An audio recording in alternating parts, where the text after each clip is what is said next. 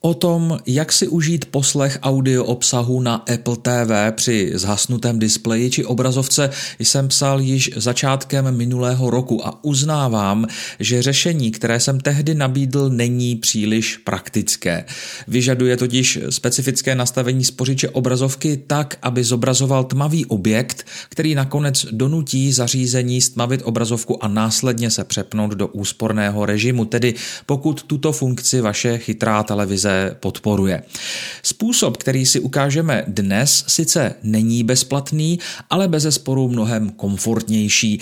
Jedná se o aplikaci, která dělá v podstatě totéž. Zobrazí tmavou plochu na celé obrazovce, která umožní většině chytrých televizí se po krátkém intervalu přepnout do úsporného režimu a tudíž vypnout samotný displej.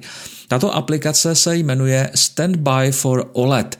Přestože její cena 25 korun vaši peněženku příliš nezatíží, je mi stále záhadou, proč nemůže být tato jednoduchá funkce součástí samotného operačního systému pro Apple TV, tedy tvOS. Vždyť je zřejmé, že by našla u řady uživatelů své využití.